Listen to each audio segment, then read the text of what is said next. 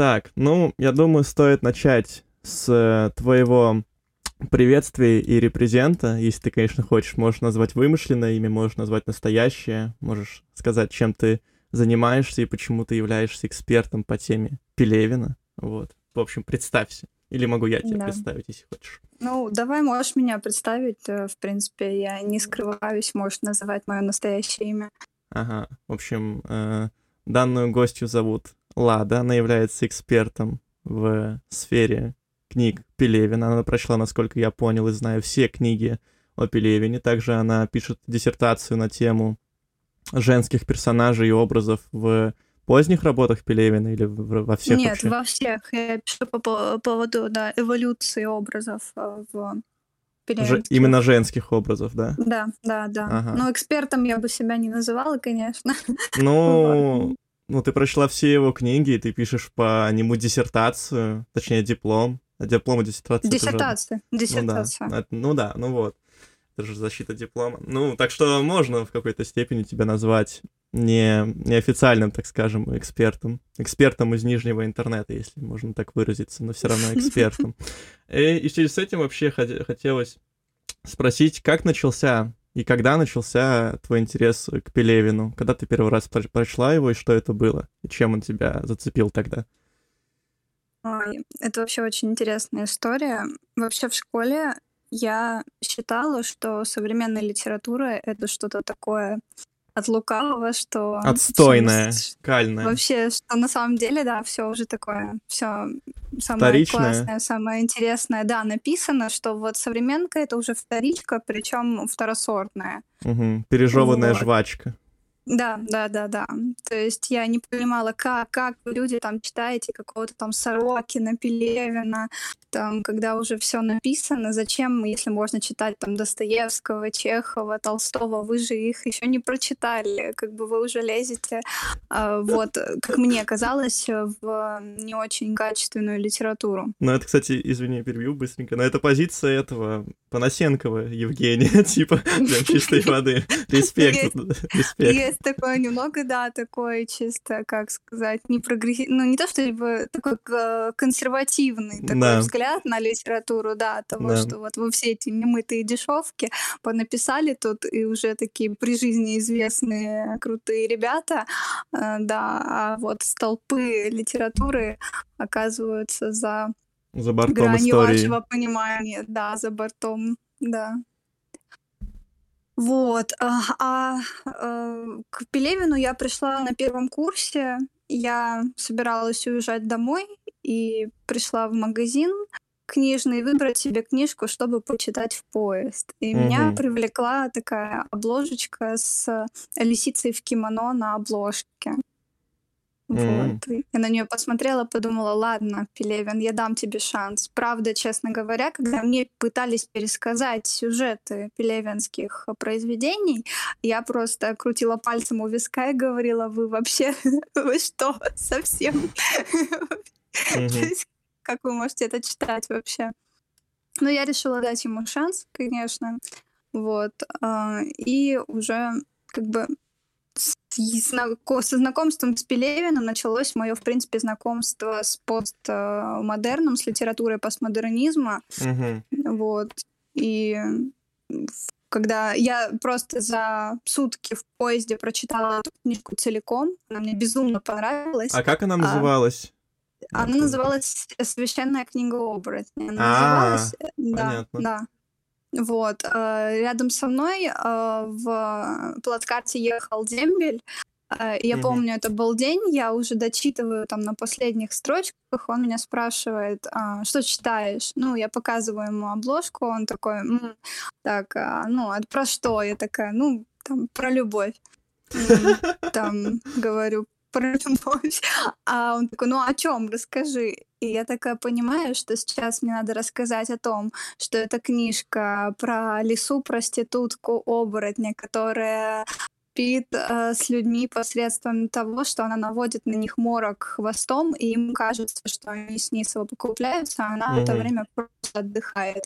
Ну, вот, это суккуб её... такой, получается. Ну да, да, и как ее за это потом как она влюбляется в ФСБшника, как у них завязывается история, там этот волк э, прекрасный Александр, как она начинает по нему страдать, какие у них сложные отношения, как она в итоге приходит к нирване и к э, пониманию вообще, что есть любовь. И я представляю, mm-hmm. если бы я сказала это Дембелеву, как бы он отреагировал на это. Ну, он бы, наверное, охуел. Он бы охуел. Я думаю, так бы отреагировал. Ну, положительно охуел. Светло охуел, так скажем. Да, в светлом ахуе. Да. А что потом? И то есть тебя эта книга зацепила, и ты решила глубже ознакомиться с его творчеством? Да, да, то есть именно этот момент да, позволил мне, так сказать, дать Пелевину второй шанс. Ну, то есть ты его прочла в осознанном возрасте. Я думал, это будет там возраст 14-15 лет, как в котором люди обычно читают книги Ницше или там государство Платона и вот чувствуют себя такими возвышенными, и потом вот возвращаются а, там у лет. Меня, у меня таким поводом э, гордиться собой, понтоваться был э, Владимир Набоков. Вообще mm-hmm. я ребенок воспитанный Владимиром Набоковым, там прочитавший в свое вот школьное время там до 11 класса все практически да, роман Набокова. Mm-hmm. И вообще как бы ту же диссертацию я рассчитывала писать вообще по Набокову. Mm. Вот, Набоковский слог, там известные и неизвестные там романы. Mm-hmm. Было повод смеяться над теми, кто ахаха читали только Лолиту, да ее тоже не поняли. Понятно. Вот. А можно сказать, кстати, что э, Пелевин — это такой своеобразный ученик Набокова, поскольку... А в каком плане? Э, во-первых, э, Набокова можно сказать родоначальником такого постмодернизма. Э, вот я, ну, я не знаю, в, как в английской, мне кажется, там есть э, более ранние такие попытки постмодерна. Mm-hmm. А в российской литературе, мне кажется, да. То есть можно сказать, что вот эти первые попытки вот этого вот внутреннего такого вот э, постраничного диалога с читателем, при этом как бы такое отвлеченная циничность вот эта вот такая вот uh-huh. э, во многом, и при этом очень, ну, как бы очень понятный, очень красивый язык. Ну, не везде понятный, например, там Дар Набокова очень тяжело читать, он сложно сочиненные, сложно подчиненные предложения. Я сейчас, например, смотрю, думаю, как я это в, там в школе читала почему я вообще Пелевина считала фигней. А вот на это смотрела э, так адекватно. В связи с этим у меня два вопроса. Вот ты вначале сказала, что ты, так скажем, презирала литературу современного времени и считала, раз вы не прочитали классику, то зачем вы сюда лезете, ведь все давно написано. Важно ли ознакомление с классикой, прежде чем начинать читать Пелевина, вот эту базу и бэкграунд Очень имеет. даже важно. Я вот, я просто настаиваю о том, что очень даже важно, и как бы как это было просто. А, я не так давно раб- закончила работать в школе, и когда я работала в школе, я сидела с одиннадцатиклассниками, они писали пробный ЕГЭ, я как бы за ними следила. Угу. И в один момент мне просто как А ЕГЭ по какому следить. предмету? По литературе, по литературе. Угу. То есть там сидели такие дети, которые довольно разбираются в... Надеюсь, что в современке тоже разбираются, они не такие э, нигилистичные, как я. Не бумеры. Вот. Да, да. Спасибо. Вот. Да, я нет, я не это имел в виду. Кстати, в новой книге Пелевина э, э, OK boomer — это ответ на сосать Зумер. Интересно, интересно. Так что да, это осторожно. Это, это, это сейчас ответочка мне прилетела, я так понимаю. Ну ладно, хорошо. Вот. Э, так, э, значит, я сидела на вот этом вот пробнике ЕГЭ, я uh-huh. как бы следила за этими детками, и в один прекрасный момент, мне просто надоело на это смотреть, я достала свой огромный том «Непобедимого солнца» Пелевина. Э, это предыдущий его роман новый, угу. такой, такой же большой, как этот огромный фолиант. И я сидела его читала, и после того, как мне все сдали работу, одна девочка подошла и спросила, о, новый Пелевин, а вот э, я как бы даже к старому как бы боюсь притрагиваться, и вот скажите, чтобы вы мне посоветовали, чтобы я как бы ознакомилась с Пелевиным, а то вот все хайпуют вокруг него, а я очень сильно хочу. Так вот, да, поэтому, Лада Николаевна, пожалуйста, расскажите мне, что вы порекомендовали мне прочитать? Я такой ступор вхожу, поскольку я понимаю, что для ребенка а, а до 11 класса это все-таки дети. Ну, им 16-17 лет уже, я думаю, ну, можно. Понятно, да, ну, как бы и, ну, да, еще если учитывать специфику эпохи, сейчас вообще, в принципе, если человек не дурачок и умеет пользоваться поисковиками, он, угу. если у него задается каким-то вопросом, во-первых, там, отсылочкой какой-то, он может ее быстро загуглить, а во-вторых, ну, да. он, в принципе, может полистать какие-то моменты, какие-то статьи, сокращенные, написанные об, э, чтобы иметь представление. Раньше для этого надо было идти в библиотеку, там, э, вычитывать что-то. Нет, сейчас... Ну, больше времени гораздо... тратить приходилось, да. Ну, да, да, то есть эти отсылки сейчас очень легко выискивать. Но угу. надо ли это ребенку, особенно тому, который сдает ЕГЭ по литературе? Понимаешь? Ну, наверное, как раз таки вот нет, только такому нет, ребенку и нет, нужно. Просто нет, понимаешь, э, Пелевина нет в ЕГЭ по литературе. А, ну для ЕГЭ это Пус... не нужно, это понятно. Пускай ребенок лучше, на мой взгляд, э, как бы я отчасти рада своему тому вот этому вот э, консерватизму в то время, поскольку мне хватило времени прочитать там все романы Достоевского, э, м. все романы там, которые нужно было просмотреть Толстого, э, Чехова, чтобы потом сравнивать их mm-hmm. и кайфовать э, от романов э, непосредственно уже Пелевина, Сорокина и прочих небезызвестных. Ага. А вот а в чем? Ребенку, да, да, да, да, да вот ребенку, литер... ребенку литературы было бы это как бы сложно сдавать. По этой причине я порекомендовала ей ранние рассказы, но просто сказала ей, что а, почитай об этом, посмотри э, там ссылки на Википедию, ну а лучше просто готовься к экзамену по литературе и не забивай себе голову. Прочитаешь после того, как да, после того, как прочитаешь, да, и сдашь э, экзамен, можешь смело приступать к э, литературе постмодернизма. Угу. Вот и в связи с этим тогда второй вопрос. Давай характеризуем и дадим определение литературе постмодерна, ну и самому понятию постмодернизма, даже не постмодерна, чтобы было вообще понимание, о чем мы говорим, вот чем оно характеризуется и чем оно отличается от, от вот классической литературы, от того же Чехова, от того же Гоголя, в произведениях которых тоже много было сатиры и насмешки над современным обществом, нормами морали и так далее. Вот э, там тоже как бы присутствовал цинизм, просто не в такой степени. Но тогда и, в принципе, в обществе цинизм был uh-huh. не в такой степени, в которой сейчас. И вот в этом как Абсолютно. бы... А ну вот чем тогда характеризуется литература постмодерна? Какие-нибудь отличительные черты, признаки? Смотри, да, во-первых, да, постмодерн на следующее после модерна. Ага. Э, как бы это такой, вот знаешь, оно как вот любое произведение постмодерна практически, оно как лоскутное такое одеяло. Угу. Оно сшито из э, определенных разных таких фрагментов. То есть э, из того, что уже когда-то, возможно, раньше было, из каких-то вот мыслей, из какого-то всего такого. Обязательно ирония, обязательно это должен быть какой-то вот там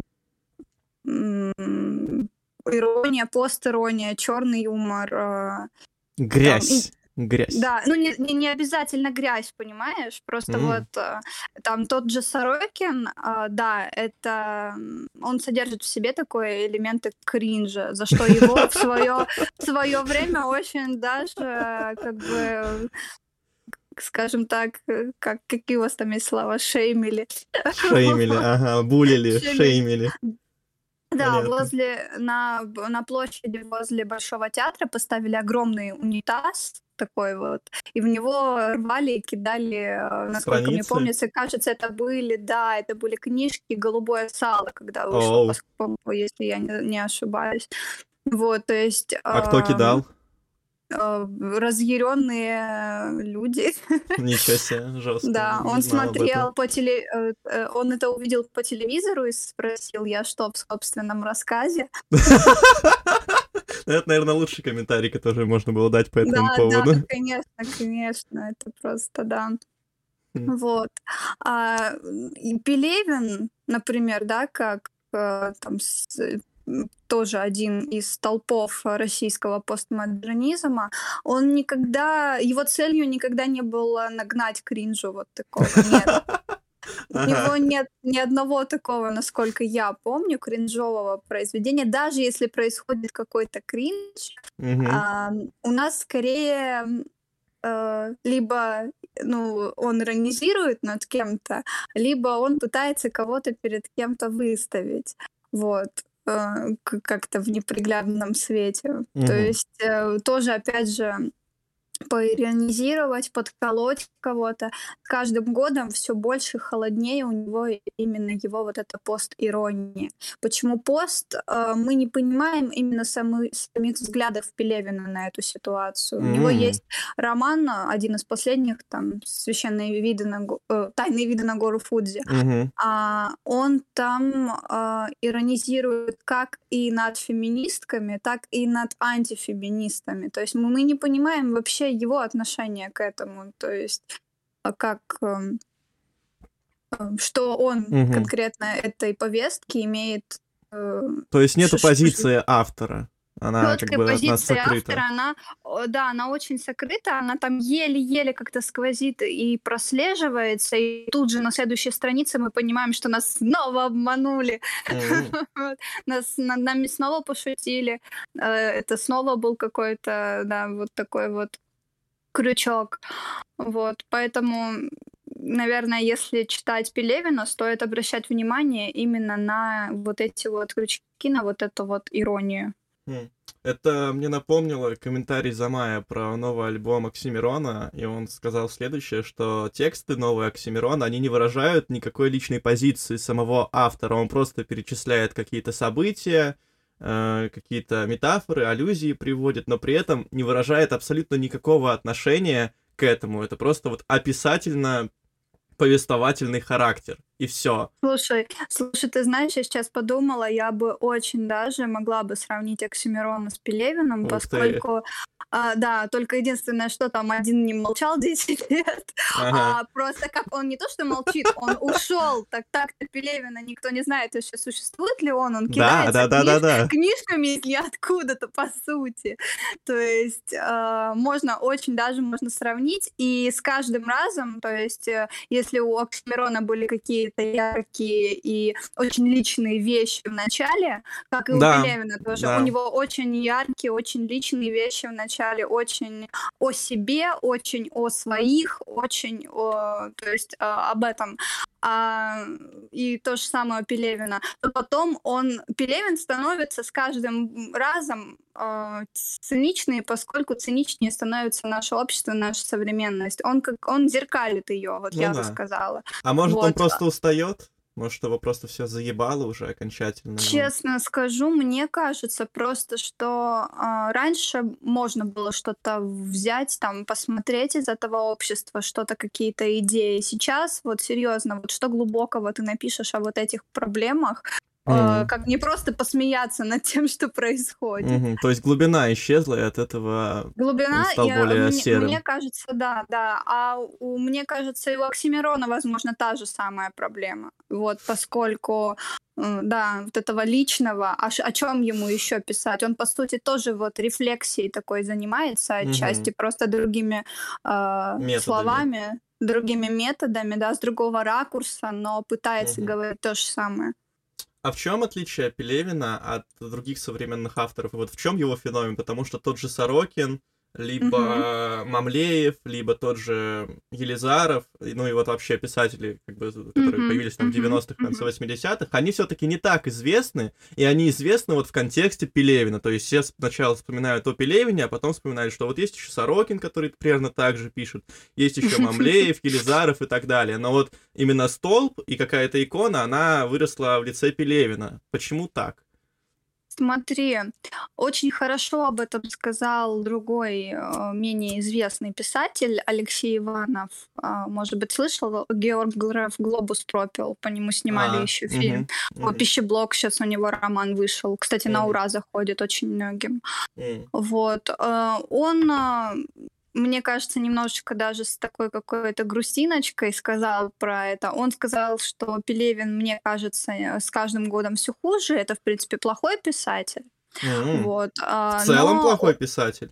Ну, что вот, э, как я так поняла, он ему не очень нравится, поскольку вот ему не нравится вот эта вот его рефлексия. Mm. А она и многим не нравится. То есть там Глуховский в интервью у Дудя, кажется, сказал, что вот Пелевин все больше и больше рефлексирует. Хотя давайте посмотрим на книги Глуховского.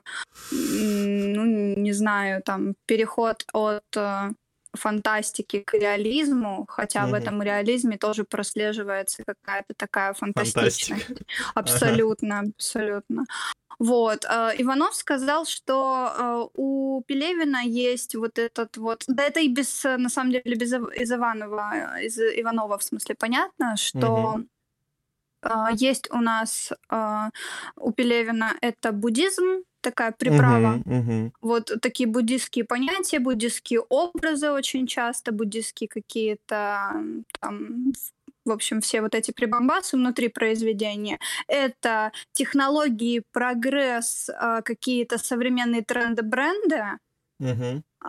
И э, ирония и постирония. Вот это вот три составляющие любого э, пелевинского романа. Мы mm-hmm. просто можем взять вот эти три вещи, перемешать их в один коктейльчик, и в каждый раз в разных пропорциях у него получаются новые и новые сюжеты. То есть э, отчасти это так, но кто сказал, что это не талантливо? Mm. На самом деле. Кто сказал, Если что люди... это плохо? Почему это плохо? Кто сказал, что это плохо, да, то есть. Вот, по этой причине э, он, э, он до сих пор продается. Угу.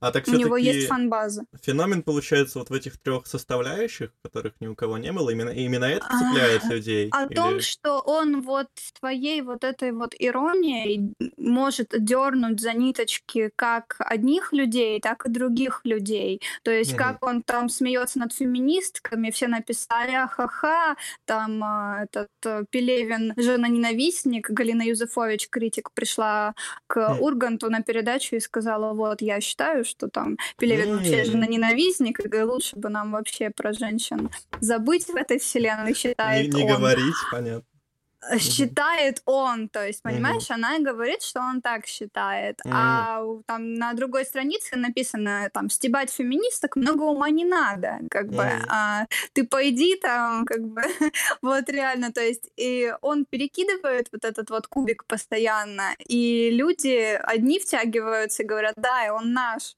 а другие там смотрят, читают, говорят, да нет, в принципе, это и про нас тоже. Мне вот кажется, что, типа, вот исходя из того, что ты сейчас сказала, что у него концепция просто тотального перманентного троллинга. Да, Тролль, троллю да, устойчиво да, да, и троллю всех, да. как бы и от абсолютно. этого... Он троллит, он раздает пинки абсолютно всем, и над mm. этим смеется. То есть он уже, понимаешь, последние его романы, вот, скажем так, вот третьего периода, там, начало десятых, э, вот конец, э, точнее, начало двадцатых, вот так вот.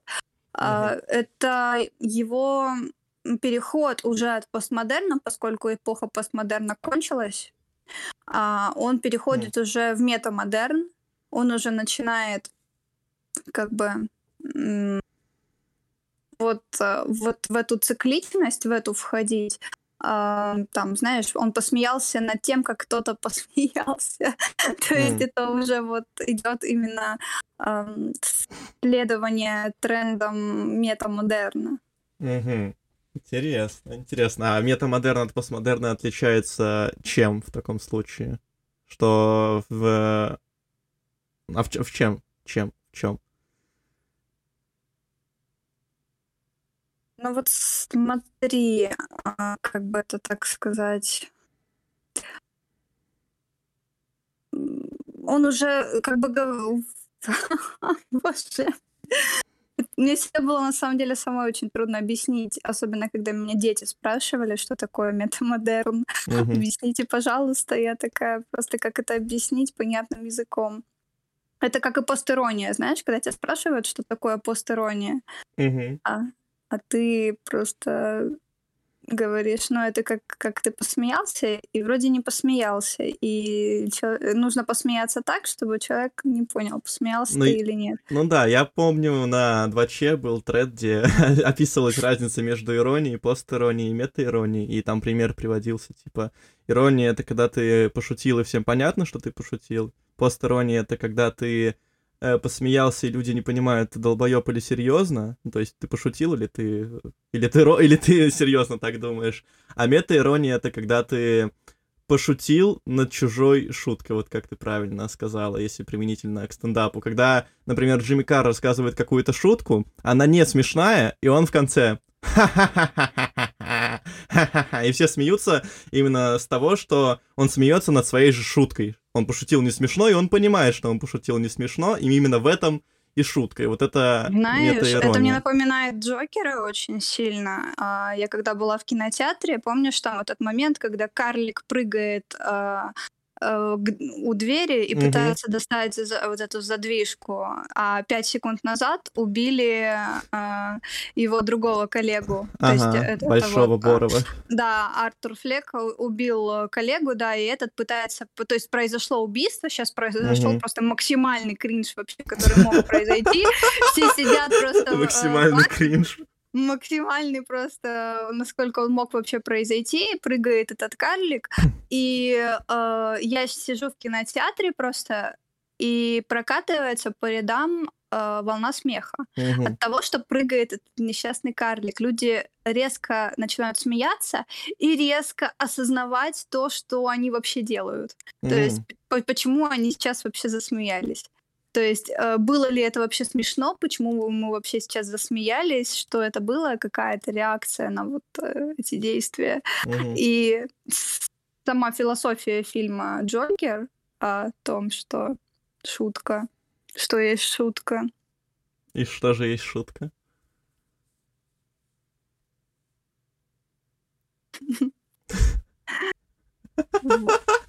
Мне кажется, это была шутка. Да, определенно. Вот. И мне кажется, также с метамодерном. Сейчас. Ладно, можем перейти по как более э, прозрачной и менее абстрактной теме. Почему его никто никогда не видел и существует ли он вообще? Вот э, я задавался этим вопросом много раз. Это не нейросеть, это не союз писателей, которые пишут от лица Пелевина. Союз писателей. Ну, во-первых, а, проводились опыты уже с нейросетью, которая рас, расследует вообще, кому принадлежит авторство текста на основе того, что она знает. В угу. нее загружали кучу всяких текстов, и, и она не может очень часто, то есть она может там путать, э, не может отличить там Лескова от Тургенева, но она очень точно определяет всегда тексты Пелевина. Угу. Причем это может говорить о том, что все-таки он как бы довольно тяжело его подделать. Mm-hmm. Там даже та же нейросеть пытались создать тексты благодаря нейросети, пытались закидывать туда тексты Пелевина, анализировать. А, тексты Пелевина все равно отсеивались.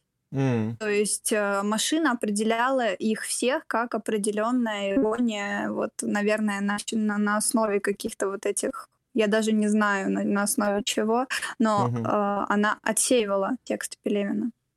Ну, вот. хорошо, нейросеть тогда отметается, а союз допустим. писателей? Союз писателей. Почему тогда это всегда такое вот одна и та же история? Почему это всегда рефлексия? Почему это возвращение такое тонкое к прошлым каким-то персонажам и к прошлым каким-то смыслам? Ну, просто а... они так договорились, так скажем, у них такой план, такой концепт. Это бред абсолютно. Там сами писатели, сами многие говорят, что они действительно видели Пелевина, и они... Mm. А может, это те писатели, которые состоят в союзе писателей, и они подкрепляют эту теорию, что Пелевин существует? Ну, честно тебе скажу, там есть стенограммы, э, насколько я знаю, этих... Э, семинаров в литературном институте, есть его зачетка, есть его там mm. фоточки, то есть, ну, если очень сильно, конечно, хотеть такое подделать, подделать можно все что угодно. Есть, например, книга э, Михаил, по-моему, его зовут Однобибл, mm-hmm. вот, э, который написал одну совершенно книгу, mm-hmm. э, и э, все считают, что там тоже его авторство приписывают разным людям, э, там от Елизарова до каких-то более сейчас mm-hmm. каких-то известных писателей. А, но невозможно определить. То есть, может быть, это и шутка, может быть, это кто-то действительно просто захотел написать одну книгу и назвался «Одна Библ». Вот. Мы не, мы не знаем, кто это и что это. Мы анализируем то, что есть, увы. Это, да? Поэтому мне лично мне кажется, это мое мнение, как бы насколько я могу судить и насколько я верю писателям там Дмитрий Быков говорил в каком-то интервью, что я видел Пелевина. Да, я видел его 10 лет назад, но я его mm. видел. И многие да, смотрел это интервью. Да, скорее, оно очень известное. Вот, mm-hmm. очень много людей говорили о том, что его видели, там, по-моему, Михаил Ефремов говорил. Mm-hmm. То есть э, последняя фотография, где он сидит с Сорокином и, по-моему, с Толстой на каком-то восточном форуме, на какой-то восточно, по, по восточным вопросам конференции, есть фотография, где они все сидят. Ну, серьезно, это что? Это все фотошоп, это все фальсификация. Ну, ну может быть, это все такой грандиозный план, а некоторые люди вообще говорят, что они видели ну, Пелевина просто чтобы поднять себе очки социальные, что, мол, вот я ну, крутой, я да, видел Пелевина, да. а вы не видели тогда это очень большая, очень злая посторонняя над Ну всеми. да, и это такой большой вообще масштабный троллинг устойчивый, как бы даже ну, просто ну, перформанс просто... получается максимального масштаба. Просто начинал Пелевин очень осторожно, и у него темы были абсолютно другие, цели были произведения абсолютно другие. Mm. Вот, эм, они были более психологичные, они были более э, прослеживалась в них какая-то душа. Да, сейчас просто они более холодные, более сухие, но они не менее болезненные, ну, как на них менее болезненно не реагируешь. Mm. Мне эта история и вот этот спич напомнил, что был писатель, я не помню, как его звали, который написал Айвенга роман английский, по-моему. Но он писал этот роман, потому что он был в долгах, ему нужны были деньги, и он просто за деньги написал этот роман, и пожелал, чтобы его авторство не было указано. И он там назвался каким-то псевдонимом, совершенно выдуманным, вымышленным, и никто не знал до его смерти, по-моему, что это именно он написал да, Айвенго. Да, но это, все, это Вальтер Забав. Скотт, он а, да. точно. То есть, точно. да, он это, ну да, он такой довольно... Потому что ему было если... стыдно за то, что он написал. Конечно. Если сравнивать его там с теми же там а, сагами, всеми вот этими артуровскими, то да, он такой довольно посредственное произведение. И было видно, что человеку очень хотелось кушать. Понимаю. Да. А вот в связи с этим, мне кажется, Пелевин уникальный автор еще и тем, что неважно, ну хотя Неважно знать его биографию, как, например, с биографией Достоевского и Джека Лондона для понимания их произведений, потому что если ты не знаешь, что Достоевский стоял на эшафоте и до этого был революционером-либералом, грубо говоря, и ратовал за реформы, революцию против царя, то после того, как он отстоял на эшафоте, его помиловали и сослали на каторгу, он очень сильно изменил свои политические и моральные ценности, и это сказалось на творчестве. Слушай, э, вообще я так скажу, э, да, это все безусловно важно для понимания, как знаешь, с точки зрения литературоведения и всего прочего, да, мы там можем проследить вот это все. С точки зрения обывательского читателя, э, любое художественное произведение не должно нести в себе никакого нарратива, как любое другое mm, искусство не должно нести в себе другого нарратива. А что, что это, что это значит? Это не должно быть излишне? Типа человек не должен Нет, думать... оно... нет, человеку не то, что излишним, оно не должно ничему учить, и, соответственно, а. мы, мы а, автор, как бы, он должен, как бы так, оставаться тенью. Если это не мемуары, это если никакая историческая проза, там, да, об определенной эпохе, то, как бы, зачем нам знать вообще, кто такой автор? Но с другой стороны, с другой стороны, Пелевина, почему я бы советовала вообще знать, в принципе, там, в общих чертах, кто такой Пелевин, поскольку его произведения для нас для нас они актуальны, для нас они болезненны. Будут ли они болезненны и актуальны для других людей, которые не будут знать, там, не знаю, что такое пейджер, уже многие не знают. Ты знаешь, что такое пейджер? Конечно, знаю, да. У меня не было ну никогда, я его не видел, но, ну, вживую, но я Его никто не видел, понимаешь? Это было очень... Это был очень быстрый переход а, от э, вот этих всех машинок э, к мобильным телефонам, угу. которые ты можешь носить с собой и по ним спокойно разговаривать, а не получать вот эти вот какие-то странные сообщения. Угу. Тем не менее, пейджер считался крутым. И да. э, как бы мне кажется, что твои дети могут уже вообще не знать, что такое пейджер. Да, мне кажется, современные дети не знают, что такое пейджер, если они не смотрели старых дети фильмов. уже не знают, что такое пейджер, а, по-моему, в Generation P в романе он играет, знаешь, такую роль, э, как раз-таки приходит этот главный герой, ему говорят, возьми с собой пейджер, там можешь uh-huh. его не включать, главное, чтобы он просто висел у тебя на поясе.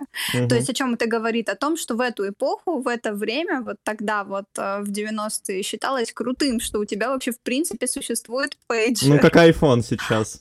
Вот, да, да, вот. И там еще такие какие-то сигареты, парламент, там какие-то тренды, бренды, вот эти тебе все это нужно будет раскапывать и заниматься этим. Вряд ли они это захотят делать, вряд ли это захочется людям знать. Они вот, знаешь, как мы сейчас там, не знаю, читаем там в какой-то книжке камердинер, да, там и мы угу. такие, м-м, спасибо. Интересно, интересно.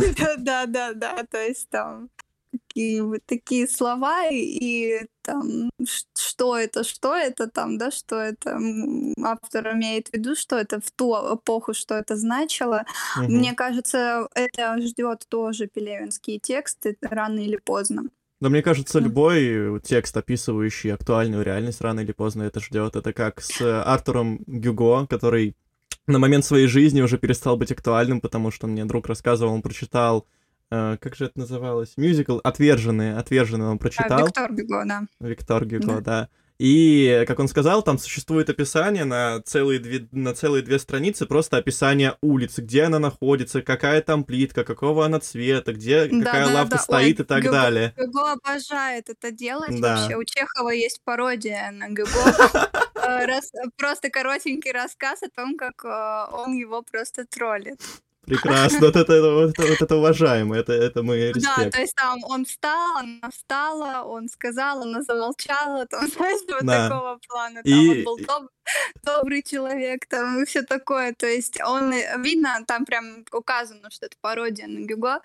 Вот, поэтому, да, Гюго грешит этим. Да, и что самое забавное, он еще при жизни перестал быть актуальным, потому что большинство французских улиц, которые он описывал, они изменились, коих не стало, некоторые переименовались, быт на них тоже изменился, и даже современный французский читатель, современный Гюго, он читал и не понимал, а о чем вообще это, это где, это? Что, это? Что за, что за хуйню он пишет, грубо говоря. Забавно. Да, поэтому с одной стороны, с одной стороны, это может как бы, да, вызывать вот такой вот диссонанс, а с другой стороны, э, он сохранил эпоху такой, какая она была в тот момент. То ну есть ну, да. можно сказать, что он, да, ее вот так вот вылил в бронзе и переслал нам вот в такой, как она была. Хотим мы этого или нет. Да, это, это замечательно, я считаю. А с какого возраста стоит вообще начинать читать Пелевина, чтобы, ну, погрузиться достаточно глубоко и понять вообще, о чем он пишет. Там 14, 16, может быть 25, а может быть никогда. Какой возраст? Слушай, я бы советовала, э, если там человек э, не собирается сдавать э, ЕГЭ по литературе, если ему не сильно нужно углубляться там в огромные тексты, uh-huh. я бы могла бы посоветовать его читать в школе. Вот. Э, есть такой предмет сейчас в школе, как эм, родная литература, вот как-то угу. так его называют, в раз... А, называют его по-разному, но вот обязательные его часы сейчас вводятся в школе. И угу. когда мне выпала честь вести эти уроки, я не знала, чем заниматься с детьми на этих занятиях, и просто подбирала какие-то э, рассказы каких-то авторов, которые дети могут там очень быстро прочитать и сформировать какое-то мнение о современных писателях. Обязательно, угу. чтобы это было там 18 плюс, гор... Э, да, точнее точно. даже 16 плюс, потому что да, это очень непросто выбрать такие произведения у многих э, современных писателей, но приходилось, приходилось этим заниматься.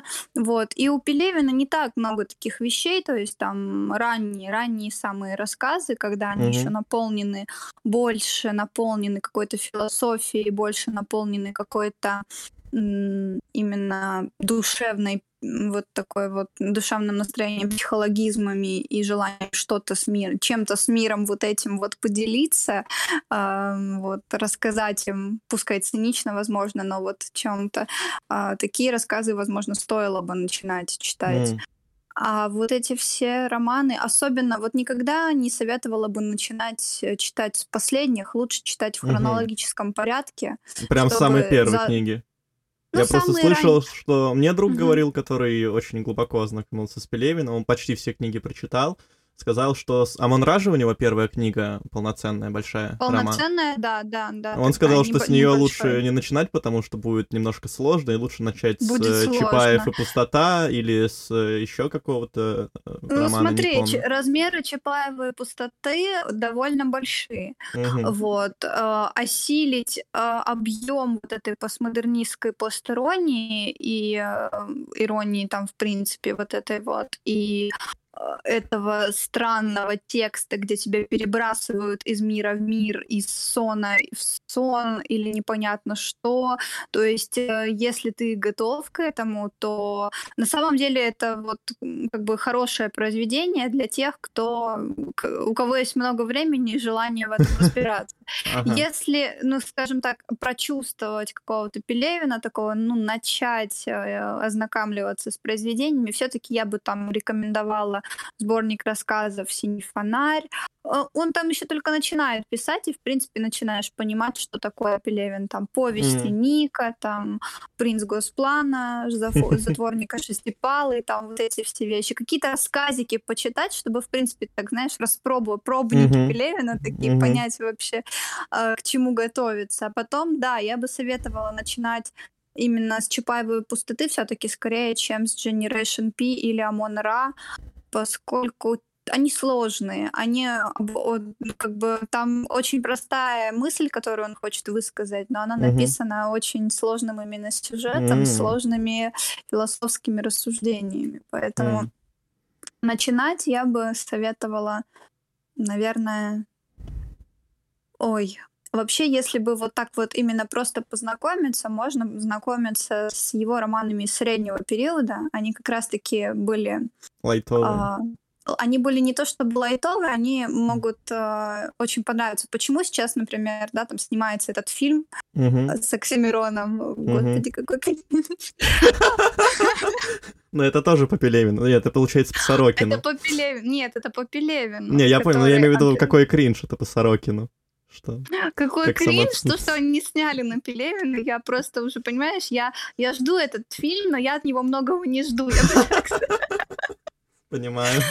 Потому что я посмотрела трейлер, и это просто вот этот образ э, лысого Оксимирона, А что с ним не так? А вот что я, злодей. Он просто, знаешь, как это, он слишком злодейский злодей. Вот это, не знаю, это как перевод э, Снега, как вот это злодей злей просто, знаешь, он такой «я злодей». Хотя там просто, знаешь, там по книге не сразу понятно, что этот персонаж злодей. То есть, То есть он, он как будто злодей такой типичный карикатурный из комиксов, который рассказывает свои планы, который говорит, да, что он злой. Трикстер такой, знаешь, я бы его с Мефистофелем там, конечно, бы сравнила, но mm-hmm. там он, знаешь, такой латентный Мефистофель, он рядом с героем крутится, и мы, как бы, он ему помогает, он ему там наставляет его на путь какой-то, вот mm-hmm. как, в принципе, это может быть, и вводит его вот этот мир вампиров, вот. И мы не сразу понимаем вообще, что он там является его антагонистом. Угу. Вот, а, а Оксимирон просто начал с вот какого-то вот такого, там, там даже вот так вот разговаривает. Я, я злодей. Боже. Если вы не поняли вы, еще, то я злодей. пожалуйста, я да, да. Понимаю. Блин, я надеюсь, Переиграл. Надеюсь, Надеюсь, переиграл и уничтожил пара... фильм. Ну, знаешь, переиграл и уничтожил, да. Мне кажется, э, если... я просто очень надеюсь на то, что это вырвано из контекста, потому mm. что если нет, то...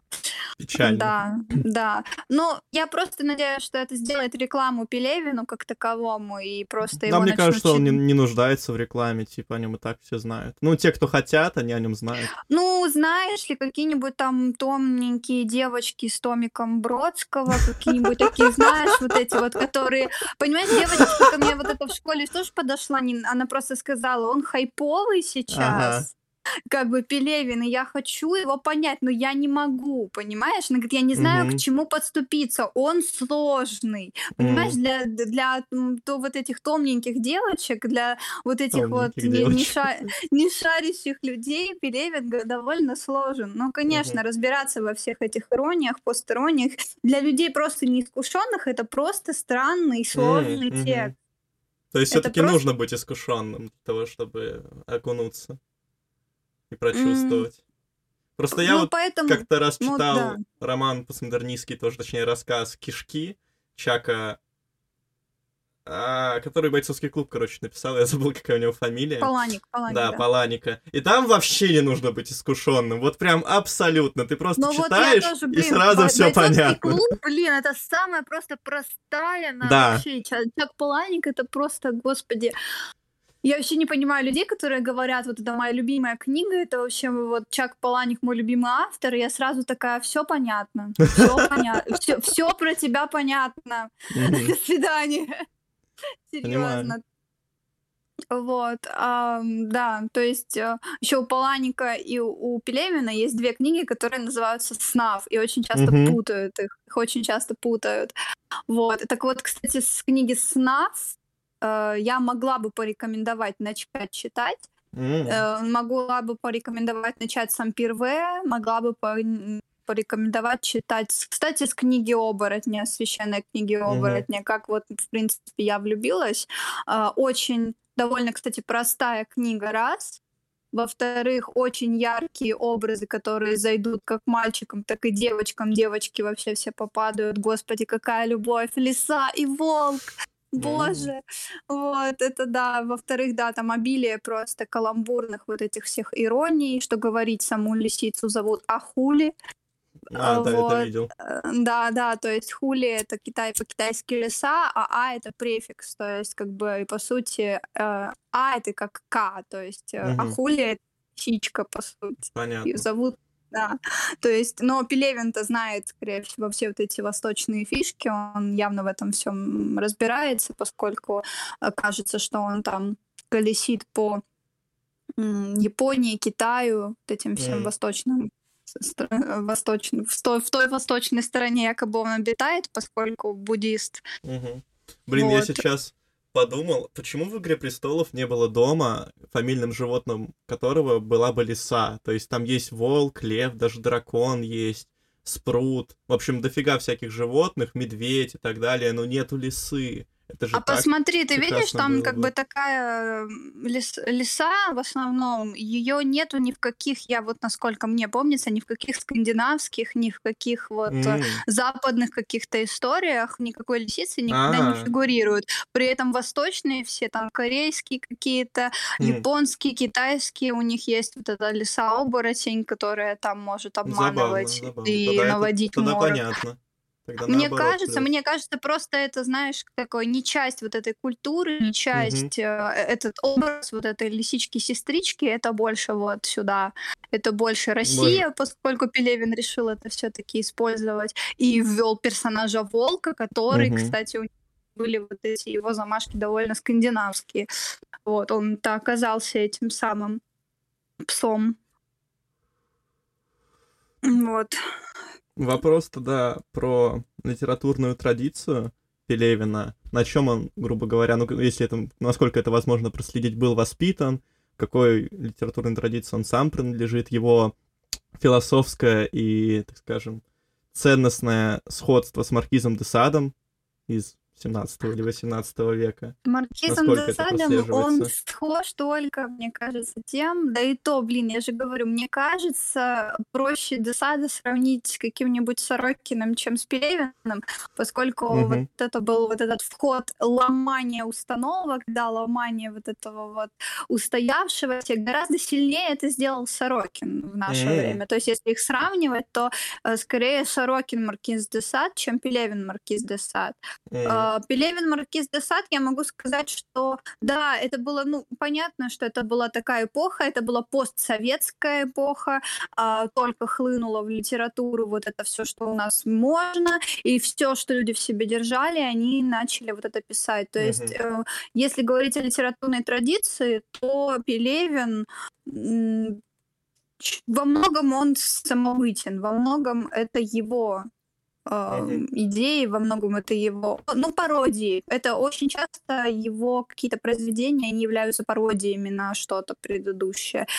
Например, э, «Снаф», э, вот если я просто даже пишу, мне кажется, даже если ты не читал, ты можешь понять, о чем это.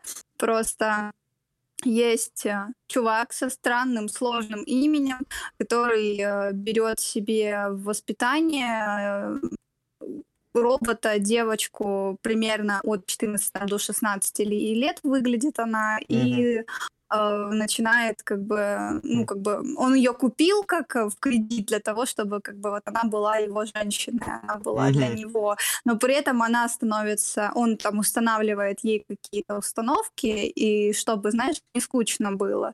Mm-hmm. Там существо, духовность, э, э, какие-то такие вот, которые позволяют ей э, не давать ему соскучиться не, угу. чтобы его интерес к ней не угас.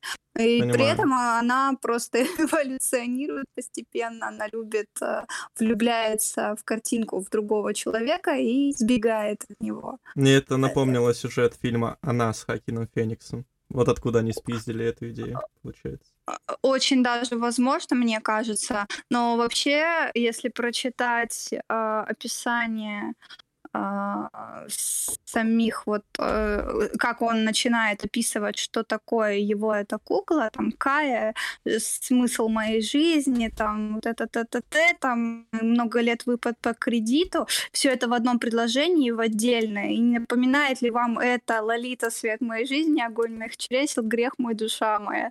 Mm-hmm. Просто э, это абсолютно идентичные истории, э, например, поскольку да Лолита она влюбляется вообще в другого человека, в соседа, в дантиста вообще из картинки, которые там в какой-то рекламе, возможно, фигурирует, она в него влюбляется, а вот э, тот, который э, Гумберт Гумберт, такое, да, у него странное имя, он ее удерживает эм, как бы после смерти ее матери начинает колесить с ней по Америке и говорить ей, что вот, если ты сейчас кому-то расскажешь, если ты сбежишь, да. то ты попадешь в приют, да, и будет тебе плохо.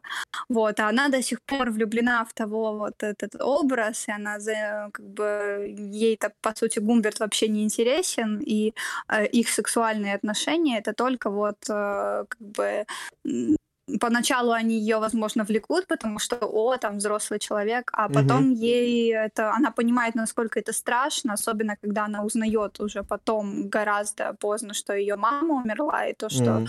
эм, происходит вообще, ей становится страшно, и она действительно собирается от него сбежать. Так Но она здесь... уже в плену.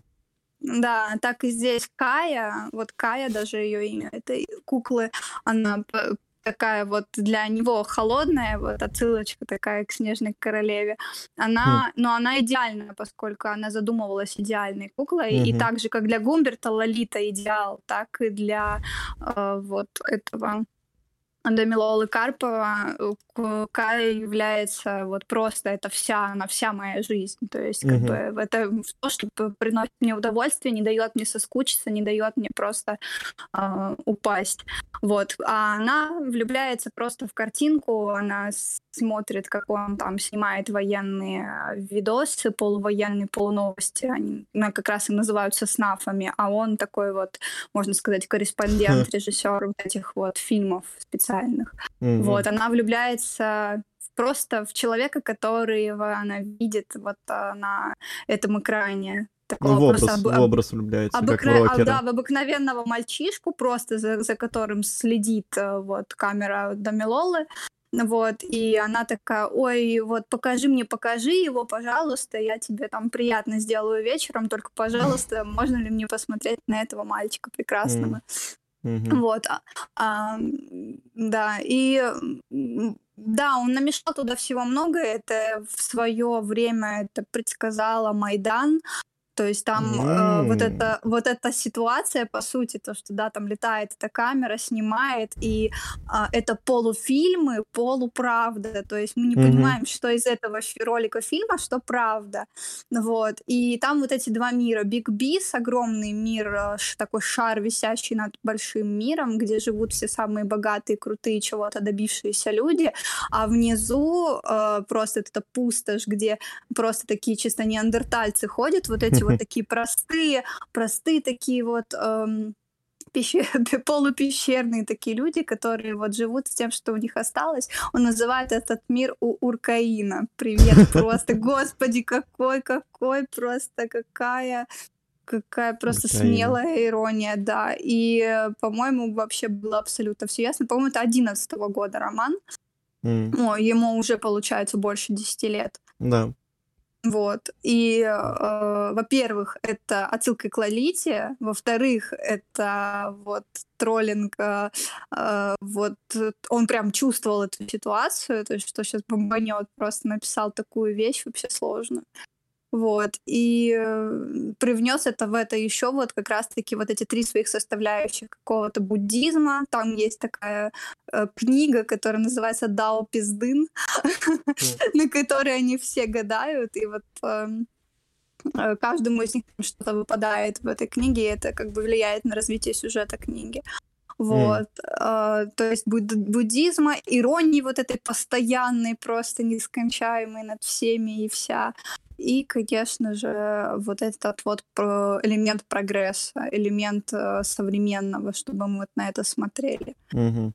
Вот, то есть отсылки к прошлым, э, к произведениям они тоже есть, литературную традицию. Во многом, кстати, он взял у Набокова. У многих, во многих произведениях я вижу это очень четко.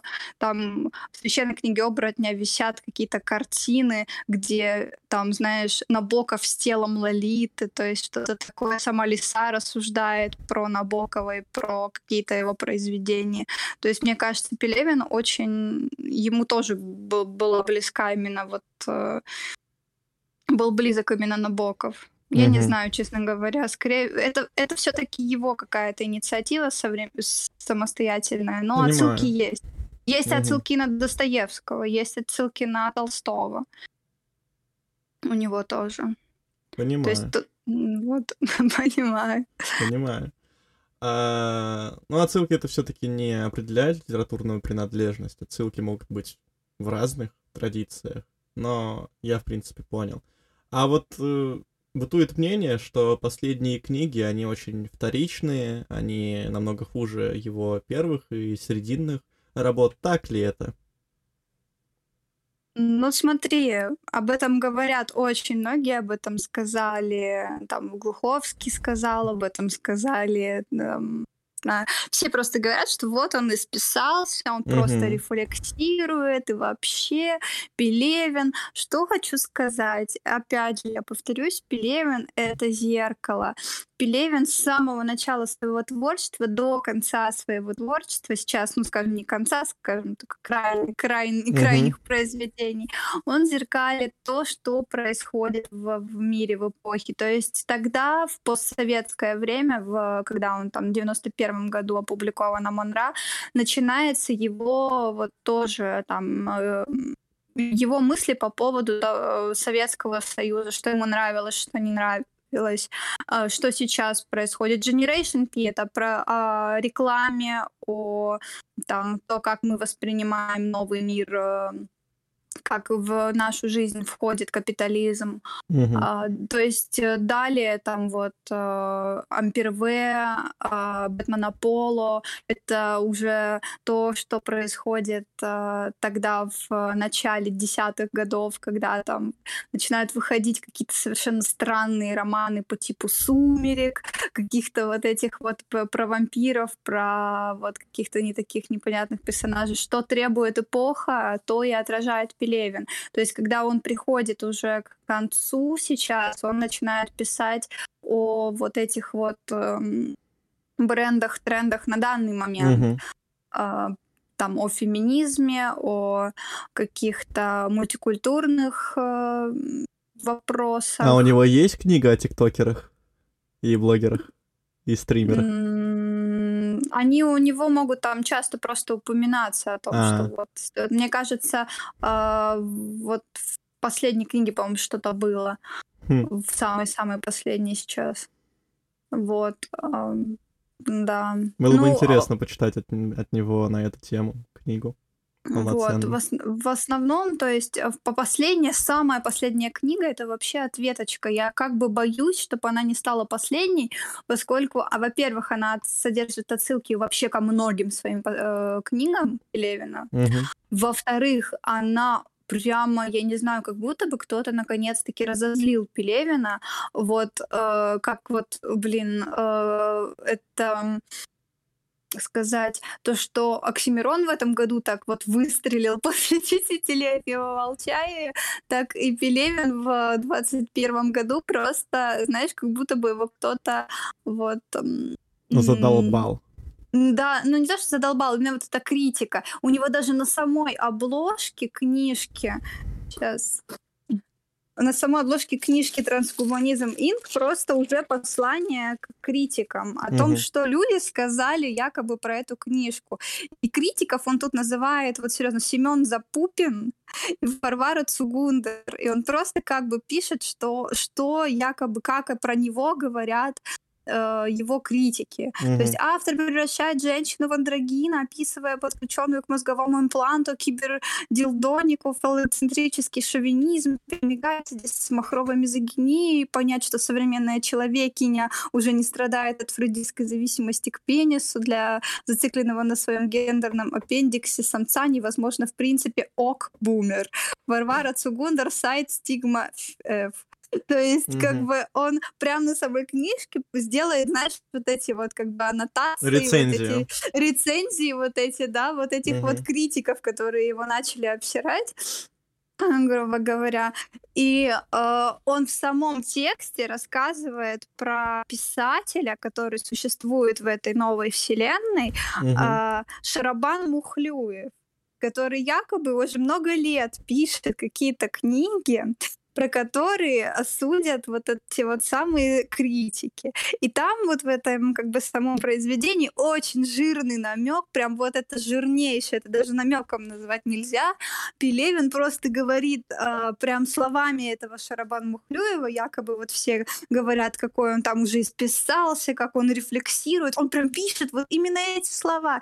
И он там прям пишет э, именно, как отвечает ему этот писатель, как он mm-hmm. говорит, да попробуй так же. Просто возьми и попробуй, просто возьми и рефлексируй 30 лет, сколько пишет Пелевин, уже 30 лет, 31 угу. год, просто возьми и сделай только так же.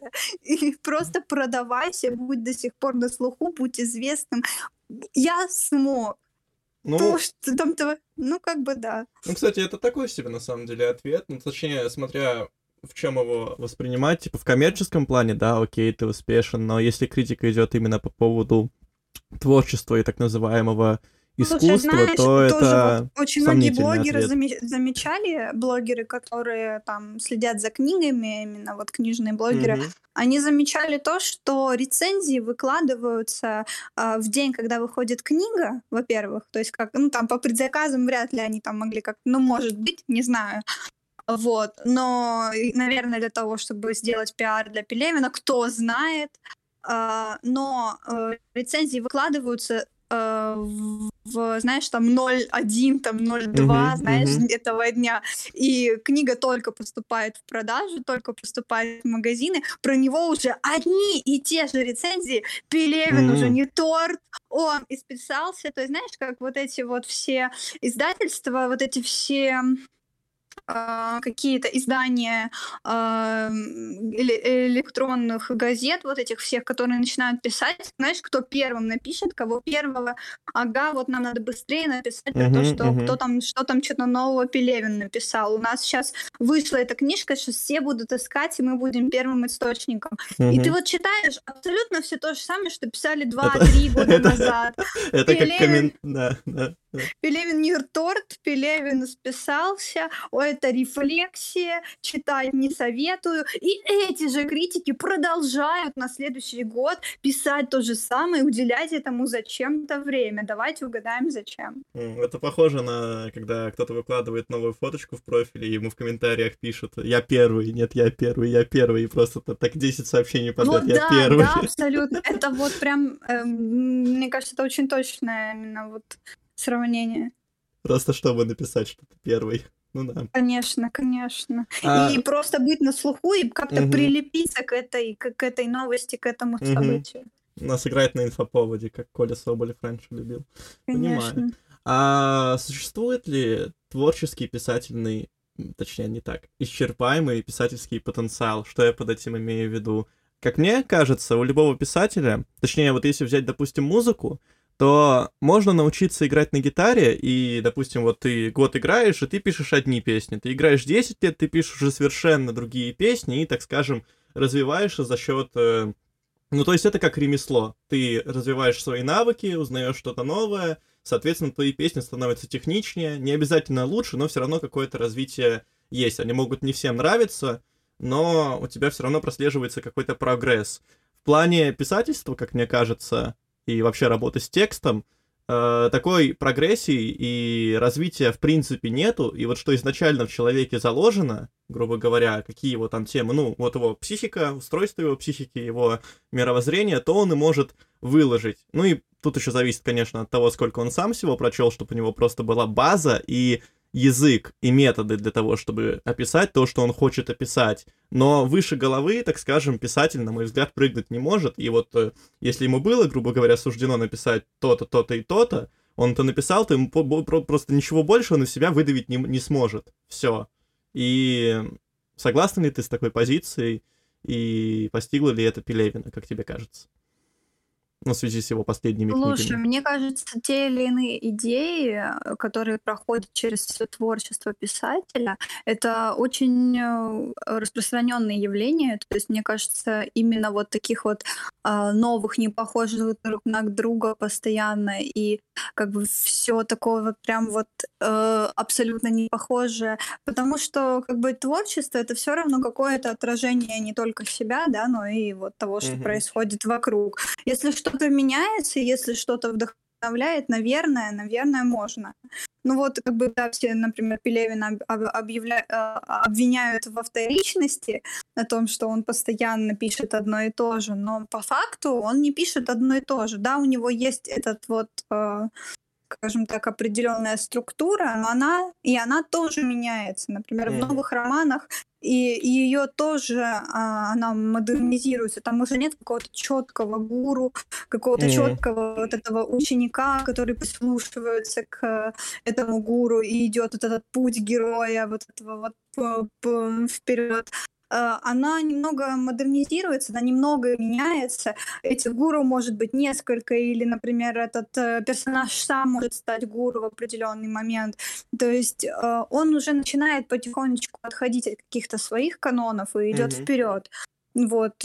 Существует ли прям такое, чтобы вот оно все менялось и ну, я просто, наверное, не совсем точно выразился. Я хотел сказать, что писатель со временем, написав там две-три книги и попробовав, так скажем, свой слог и нащупав что-то, какое-то свое течение, свой стиль, он напишет свои самые лучшие произведения, и выше этого уже никогда не прыгнет просто в силу того, что ему нужно стать другим человеком, чтобы написать что-то лучше или что-то совершенно иное. Это все равно, что Оксимирон сейчас будет делать э, минималистичный трэп, Детройт или что-то такое, где просто 8 раз репетативно повторяется одна и та же фраза, неразборчивым флоу и так далее. Оксимирон так не сможет сделать, он уже просто не тот человек, так скажем. Он ничего лучше, на мой взгляд, Вечного Жида уже не напишет. Просто в силу того, что, ну, он достиг своего пика, достиг своего апогея. А, скажем, с той же музыкой, именно в плане музицирования, ты можешь э, просто изучить какие-то новые приемы, просто начать э, лучше играть, послушать больше музыки и написать что-то что-то совершенно иное, что-то совершенно другое. То есть, потому что там зависит от навыка. А в писательстве от навыка не столько зависит, как мне кажется. Там все-таки зависит от э, личности. Вот. Хотя эту позицию можно очень легко оспорить.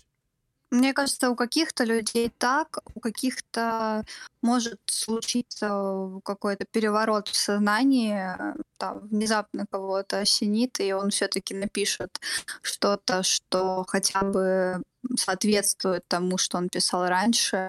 Литература, например, насчитывает такие примеры, мне кажется, мне кажется, да. Ну, то есть это возможно, это не такое частое явление, но как бы отрицать, мне кажется, нет. Угу. То есть шанс есть, что вот переродиться человек и... Есть надежда вообще угу. на то, да, что... Но вот в случае с Пелевиным просто о, тенденции, тренды должны поменяться, mm. а сейчас они не могут поменяться, стать менее циничными наше общество не может как бы то, что происходит сейчас у нас, а, оно не, не будет способствовать. Как бы Пелевину в этом плане нам не о чем рассказать. А он не может написать второй раз Чапаев и пустоту, mm-hmm. а Мон Раун не может уже написать второй раз. Не потому, что а, как бы он, он-то может и напишет, просто мы это не купим. Mm-hmm. Оно нам будет неинтересно. Ну, скажем так, вот массам будет неинтересно. Левин, безусловно, у него элитарный слог, у него, скажем так, э, в большинстве своем элитарная направленность на читателя, mm. но его причисляют к массам, и э, поскольку, да, вот это в одно время выстрелило, и как бы он стал писать, и он как бы отражал современность и действительность, что ему как бы для того, чтобы может для того, чтобы продаваться, может для того, чтобы все-таки доносить для, до этого общества какие-то свои мысли, хоть как-то там его двигать, да, или что-то mm-hmm. ему сообщать, ему пришлось принять эту, эти правила игры. Ему пришлось писать именно вот в таком суховато-циничном, более и менее психологичном формате вполне возможно, если наше общество все-таки как-то поменяется, что-то случится такое, о чем Пелевин с удовольствием напишет второе Чапаев и пустота, то почему нет? Mm. Мне кажется, может быть. Тут наблюдается, кстати, очень явный подход э, к творчеству. Мне друг рассказывал. Я не помню. Ну, в общем, есть два подхода к актерской игре. Один, по-моему, как раз-таки по Станиславскому, один по какому-то американскому режиссеру театральному. И первый заключается в том, что ты наблюдаешь за просто миром вокруг тебя, за людьми, за животными и пытаешься изобразить, э, изобразить это. То есть ты реальность переносишь в себя и из этого составляешь свой образ. То есть, допустим, на разминках вы там можете изображать жирафа, гориллу, крокодильчика или еще кого-нибудь, и на этом строится вся актерская игра. А есть диаметрально противоположный подход, когда ты просто сидишь как Акира Ямаока 7 дней в заперти, ничего не смотришь, не слушаешь, просто ты в такой ментальной депривации, и у тебя внутри рождается что-то совершенно иное, отличное от э, реального мира, насколько это возможно, и ты вот это начинаешь играть, то есть создаешь образ изнутри, а там ты создаешь образ снаружи. И Пелевин, получается, это яркий пример, когда он создает, ну, и свой образ, и образы для своих книг, сюжеты, ориентируясь на то, что происходит снаружи, но никак не изнутри. Получается так? ориентируется на современность, но при этом э, как бы выражает так или иначе именно свое какое-то мнение по этому поводу. Мгм. Вот. Но при этом это мнение, оно вот очень тяжело его проследить, очень тяжело его понять и внять. Ну, то есть, как бы мы можем видеть, что, э, что он там имеет в виду про какого-то писателя, про какого-то критика. Вот, кстати, вопрос о том, знать ли биографию Пелевина или вообще, да, там, в принципе, с кем он общался, mm-hmm. о ком говорил, с кем было, кто там когда-то его ругал, возможно, вот критику про Пелевина.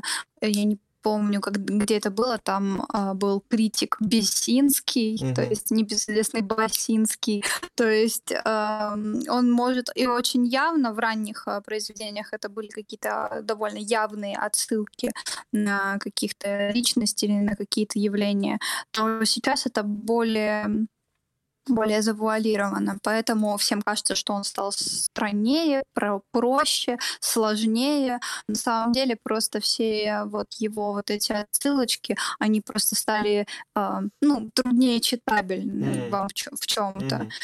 Mm. Ну, я просто к тому еще, что если, допустим, Пелевина поместить на необитаемый остров и отрезать доступ к интернету, к книгам, он напишет что-то шикарное. То есть, кажется. то есть напишет все-таки. То есть он мне не, кажется, независим. К... Он будет ориентироваться на что-то, скорее всего, из э, как э, изнутри. Угу. Вот. То есть то он наверняка, если захочет писать, он напишет что-то, что волнует конкретно его. Он, возможно, да. вспомнит какие-то свои, свои образы, там, а, может быть, вспомнит именно какие-то проблемы прошлые, не то, что вот сейчас происходит, а вот как раз-таки будет рефлексия не в стиле, да, там, не в образах, а именно в идеях. Угу то тогда да, с удовольствием почитала бы вот такое а произведение. А то я просто так подумал, что получается, я вот хотел задать вопрос про философию, насколько философичны, философны, фило... насколько наполнены философией его книги, и исходя из такого подхода, не очень сильно-то они наполнены, получается, потому что, ну, на мой взгляд, философ, он все-таки, ну, он может опираться на философскую традицию и писать академическую философию, просто, э, ну, разбирая какие-то положения других философов, строя свои новые на основе этих положений, но все-таки истинный философ, на мой взгляд, он все черпает изнутри. Ему не нужно там читать других философов, не нужно быть знакомым с историей философии или еще чем-то. Он просто берет и сходу начинает шпарить вот то, как он думает, то, как он чувствует, начинает давать определения и строить какую-то свою картину мира, как фэнтези, допустим. Хотя даже фэнтези, оно основана там, допустим, «Властелин колец» на Первой мировой войне, очень сильно основан, и, ну, автор сам ее прошел, Толкин, и он очень многое перенес оттуда, но все равно, то есть это что-то совершенно иное, что-то совершенно не относящееся к миру всего. И у Пелевина, получается, это мало наблюдается. У него берутся факты из окружающей реальности, как-то извращаются, пародируются, и он изредка дает э, э, к ним свою личную оценку. И все. Я так понял, вот это его метод. Э, ну, про, если просто рассказать об этом, да, с другой стороны, мне кажется, можно было бы назвать это определенного рода философией.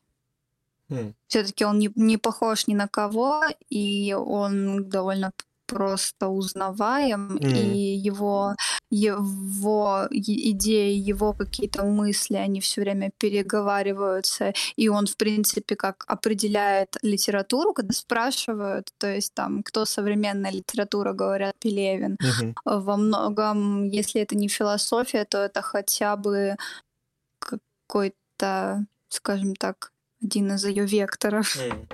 Понимаю. А что там с женскими персонажами. Их гены, их генезис. Слушай, да, что заметила конкретно я и что мне показалось интересным, особенно после того, как Галина Юзефович сказала, что Пелевин вообще ненавистник, вообще нам... Э, ну, она потом поменяла свое мнение, она насколько я помню, потом написала статью, где она э, говорит, что возможно, то есть что мы не можем понять, как он относится к женщинам, поскольку вот непонятно. Mm-hmm. Э, в ранних произведениях женщин Пелевина как таковых либо нет, mm-hmm. либо они, не, они какие-то второстепенные, второплановые персонажи, mm-hmm. либо они есть, они могут быть не второплановыми персонажами, но они совершенно глупы, угу. там или не несут какую-то а, именно, скажем так, а они не являются центром, они не являются главной идеей. То есть, например, там у него есть рассказ. Они просто ранний... как NPC, получается. А, вот, да, да, абсолютно, вот вот сто процентов абсолютно NPC, потому что, э, ну вот совершенно вот без душ главными героями, даже если главный герой женщина где-то в ранних романах, все равно не они. И они, как вот правда фоново, там поднести чашку, там угу. что-то сказать мимо проходя, там поздороваться с какой-то своей коллегой, секретаршей, вот, то есть это все вот в таком плане. Есть рассказ «Зала поющих кариатид», где главная героиня якобы девушка, которая мечтает заработать много денег или там вообще выйти замуж за олигарха и не париться, и идет работать э, проституткой на Рублевку, но в необычное место, в место, где их перекрашивают в мрамор, вкалывают им между лопаток специальное средство там что-то из богомолов, которое позволяет тебе долго стоять и не двигаться. И они выполняют роль фигур, просто mm-hmm. живых фигур, которые долгое время стоят там вот э, в каком-то подвале, в каком-то развлекательном месте Рублевки, mm-hmm. где просто любой может их. Это, то есть ты можешь, если ты хочешь двигаться, ты можешь двигаться. Если тебе не нужно двигаться, то ты можешь там двое суток простоять, не двигаясь. И эм, как бы с одной стороны главная героиня девушка, там от лица которой вообще все происходит, описание. Вот с другой стороны мы вообще ей не симпатизируем это раз, как бы ну нам странно вообще то, что происходит mm-hmm. вообще. Вот, с другой стороны, эм, идея вообще не в ней самой как таковой, а вот в том, что как кто с ней обращается и э, с точки зрения на тот момент, э, как это было, что считалось крутым, что считалось не крутым, что правильно, что неправильно, как бы решают вот эти все нарративные, если они есть какие-то, да, там вопросы, которые Пелевин хочет нам, например, сообщить. Вот, это все не через нее происходит, она вот просто, как скажем, просто вот пример. А в остальных э, книгах это всегда главный герой мужчины. Mm-hmm постоянно. Ну, это пер, в первом периоде это так. То есть там всегда главный герой мужчина, который там не может, э, не разобрался в жизненном пути или что-то, какие-то вопросы его беспокоят.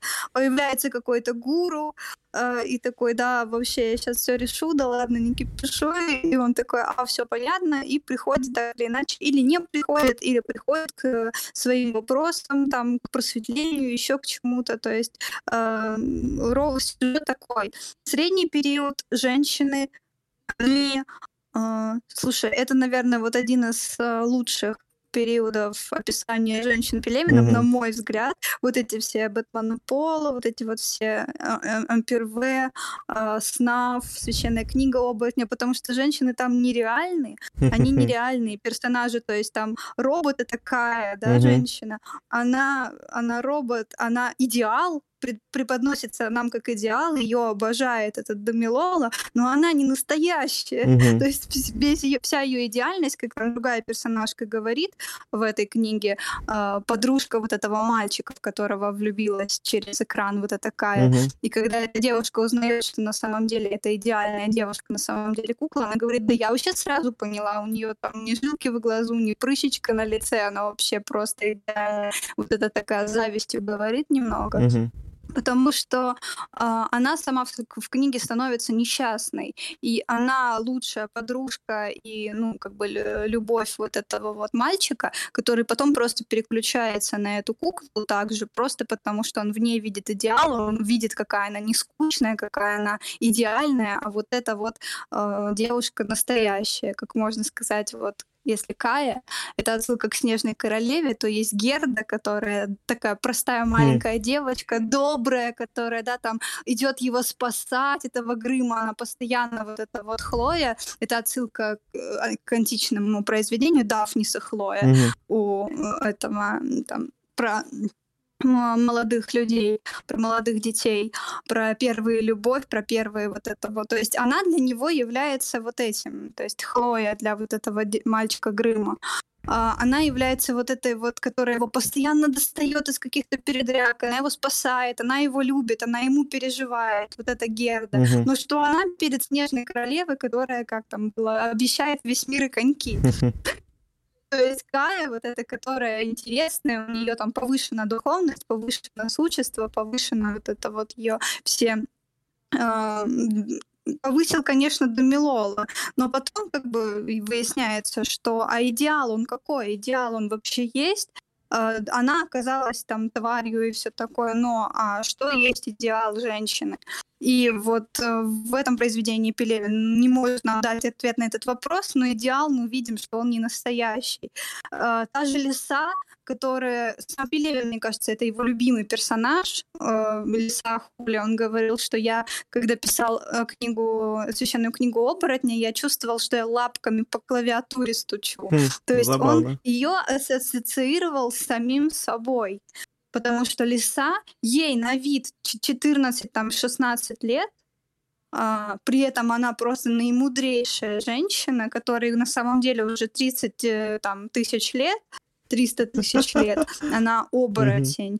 У нее нет женских половых органов, а, соответственно, она не может иметь детей, у нее нет репродуктивной функции, якобы она не является, по сути, даже женщиной, она просто кажется нам женщиной. И в нее влюбляется этот волк, ФСБшник Саша, угу. она там всех мужчин просто сбивает с ног ее, ее суждение, ее не только красота, ее вот эта молодость э, внешняя, ее суждение, ее рассуждение, как бы э, ею говорит Пелевин сам. Угу. Вот. Но опять же, она нереальна, она не настоящая. Там, эм, не знаю, э, вампиры вот эти вот тоже там как бы есть одна фильм будем смотреть, посмотрим, как они это покажут в современных реалиях. А, тоже есть девушка Гера, которая, с одной стороны, там в нее все влюблены, но мы не видим ее характера, мы вообще не можем понять, какая она, она вообще как тумбочка там. Мы не можем понять ее характер, ее мотивации, ее мысли. И что происходит сейчас в наше время, вот в третий период, mm-hmm. как я выделяю вот э, у Пелевина, это появляются вот эти вот главные героини, уже в «Непобедимом солнце» в первый раз в жизни появляется главная героиня. Она из современного общества. Это девочка, москвичка, блондинка, ее зовут Саша. Э, и она просто уже, получается, э, все повествование идется от ее лица, не просто там Саша пошла, а я пошла, mm-hmm. и при этом как бы она настоящая такая, как сейчас, и мы ее, не, то есть а, она ставится как позитивный персонаж. А, то есть не то, что позитивный, скажем так, не глупый персонаж. Эта блондинка далеко не глупа. Угу. Ее суждения, ее какие-то вот э, там перипетии, она выходит из них самостоятельно, она идет вперед, и она делает все то, что ранее делали персонажи Пелевина в предыдущих книгах мужчины. Угу. Вот. Поэтому мне лично кажется, что даже если у него там и есть какие-то были неприязни, это возможно, кстати, потому что женщины не было в тренде. Ну да, я вот тоже об этом женщ... подумал. Вот, я же опять же говорю, Пелевин — мистер зеркало, который, э, как бы, в принципе, раньше женщины, скажем так, не было какого-то вот повода, инфоповода их вводить, о них говорить. И он говорил, наверное, от лица себя. Если Лиса это тоже был он, то есть как бы он выбирал персонажей, э, через которых раскрыть вот mm-hmm. эту проблему современности. И проблему современности через тогда он не мог раскрыть через женщин. Mm-hmm. А сейчас они просто подходят под его инструмент. Мне, каж... мне кажется, я не знаю как, не претендую на достоверность, но мне... у меня есть ощущение, что это так. Интересно. Интересно. Ну, согласен на самом деле про тренд, и тут даже ключевая фраза была в том, что теперь у него женский персонаж занимается ровно тем же самым, чем занимался раньше мужской, то есть он просто поменял пол, чтобы соответствовать, грубо говоря, повесточке и быть более актуальным, но при этом наделил женского персонажа, как я понял, чертами мужского, и по большому счету ни- ну, ничего да, особо там... не поменялось. Там очень много исторических отсылок, и сама вот эта Саша, она является отсылочкой, скажем так, к Александру Македонскому. Mm-hmm. То есть, э, возможно, кстати, тоже вот э, к мужскому э, образу из истории. Mm. Тогда следующий вопрос. Книги да, Пелевина, да. они все-таки больше учат чему-то или задают вопросы, на которые сами не отвечают?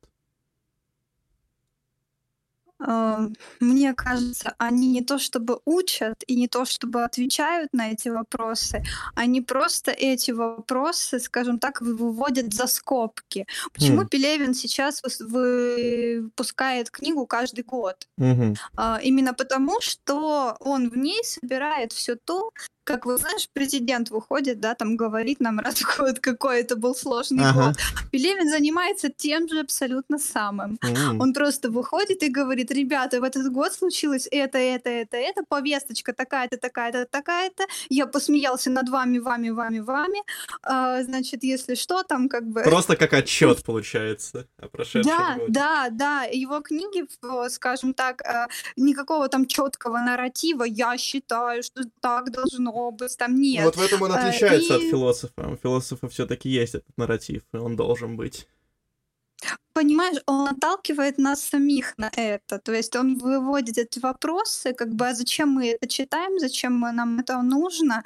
А, каждый понимает это действительно сам. И все-таки уловить вот просто эту иронию над тем, что происходит. Мы просто смеемся над тем, что происходит. Mm-hmm. Это у многих э, писателей, у многих э, моментов был, было такое, скажем так, было, э, скажем так, или гротеск на вот современность. И у Пелевина просто это в более современном формате, более mm-hmm. таком а остренько. А есть ли вот за этой иронией и бесконечным смехом, как было пролетая над гнездом кукушки, когда главный персонаж mm-hmm. говорил, что на трудности нужно смеяться, и смех это очень важная составляющая жизни, чтобы быть здоровым, но когда смеха становится больше, чем серьезности, и когда он полностью застилает всякую серьезность, то уже становится не смешно, так скажем. Так вот у Пелевина есть что-то, кроме этого цинизма, кроме бесконечной иронии, сатиры и пародии, какая-то глубина и какая-то серьезность все-таки присутствует за вот этим слоем? Грубо говоря, Якобы фальши. говорят, что уже нет, якобы угу. говорят, что уже нет, но как бы, опять же, мы говорили про глубину и а, от, откуда берет Пелевин угу. вот эти идеи, откуда берет эту глубину непосредственно наш мистер Зеркало. Он а, просто сейчас, видимо, на данный момент а, эту глубину просто не может а, показать, не может раскрыть, или мы ее не понимаем. Угу. Мне так кажется, потому что, по сути, стиль книг, он не изменился. Угу просто меньше стало, меньше стало вот этих вот какой-то в, это, в этой книге, в этих книгах какой-то душевности. Mm. Вот, наверное. Понимаю. А хайп Пелевина, он заслужен? Да, заслужен. Непосредственно, okay. потому что потому что, да, его э, вот этот э, способ отражения в реальности сейчас, мне кажется, в литературе э, ну, в таком масштабе и, э, скажем так, сделать это своей фишкой, то ну, это, это его. Поэтому, угу. да, хайп заслужен непосредственно. Хорошо, но я и не сомневался в ответе. Я даже сам себе его уже дал. Э, стоит ли читать Пелемина в 22 году? Вот старые книги, ну, как старые, им всего-то 20 лет, ну, нет, не 20, уже 30 лет. Конечно, получается. стоит. То есть Конечно, он все еще актуален. Как все еще актуален, его проблемы, его вопросы. Э, там Generation P, мне кажется, сейчас как никогда тоже может стать актуальной книгой в вопросах вот, капитализма, вопросах рекламы, вопросах брендов. Ранние книги среднего периода и по как бы, в принципе, читать его как пример хорошей современной литературы, да, угу. стоит. Хорошо. Пелевин это твой любимый автор? Ну или Ой, один из или один из любимых. Входит ли он в тройку хотя бы любимых? В тройку входит, да. Просто, скажем так, пальму первенства мне всегда было тяжело отдать либо Набокову, либо Пелевину, поскольку у них э, а, все-таки разный способ, угу. Э, вот э, разный стиль но при этом как бы один вытек из другого, и без одного не было бы другого, и как бы очень тяжело uh-huh. вот сопоставить. Ну, как бы вот Пелевина и Набокова могу сказать, что нравятся одинаково. Пишу диссертацию, потому что это а, именно по Пелевину, uh-huh. потому что это современно, потому что это непрохоженная дорожка, именно эти вопросы mm. гендерные у него. Вот, наверное, поэтому. Хм, замечательно. В таком случае давай топ-3 любимые книги Пелевина и топ-3 нелюбимые книги Пелевина. Так, топ-3 любимых. Самая любимая остается, была и есть, это священная книга оборотня, mm-hmm. лисичка. А, далее я бы сказала, снав, возможно, именно потому, что она является вот а, ремейком таким Лолиты и угу. очень таким теплым и приятным ремейком, а, глубоким. А, и Чапаев и пустота. Mm. Это вот памятник постмодернистской литературе. Лучше уже не будет. Просто лучше именно в постмодерне уже не будет. Постмодерн закончился. И вот это вот, на мой взгляд, из всего того, что я помню, это вот мне кажется, лучшая иллюстрация литературы постмодерна. Отлично. Нелюбимые. Нелюбимые. Ой, ну так конечно, тяжело сказать. Вообще я... А, хотя нет. Я вот не люблю «Смотритель». Роман в двух частях, очень нудный, очень затянутый, э, очень много истории, э, очень много попыток эту историю пересмеять, объяснить. Наверное, э, «Смотритель». Второй роман не очень люблю. Ох. А, сейчас скажу, один из последних — это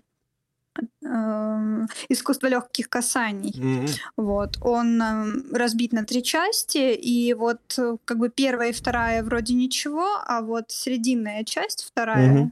история, она очень, которая занимает почти всю книгу, она сама по себе очень смешна, интересна, но она очень моментами он использует очень много отсылок к философии, к истории, тоже очень сильно как вот Эм, путает читателя. Очень многие говорили, что книга так зубодробительна. Угу. Ну и третье, наверное, назову Лампа Мафусаила и битва чекистов с масонами. Я, по-моему, даже ее до конца и не дочитала, потому что она тоже такая была очень сложна немножко. Наде- надеюсь, что да, заново ее прочитаю, поменяю, а не мнение уже сейчас, потому что читала ее так относительно давно. Mm. Ну, вот так. Ну, здорово. Я считаю, мы отлично посидели. Большое тебе спасибо за то, что да, пришла. Да, тебе спасибо. Да, очень, очень мне понравилось, очень было интересно. И напоследок хочется задать последний вопрос. Он может быть, точнее, ответ на него может быть сколько угодно длинным.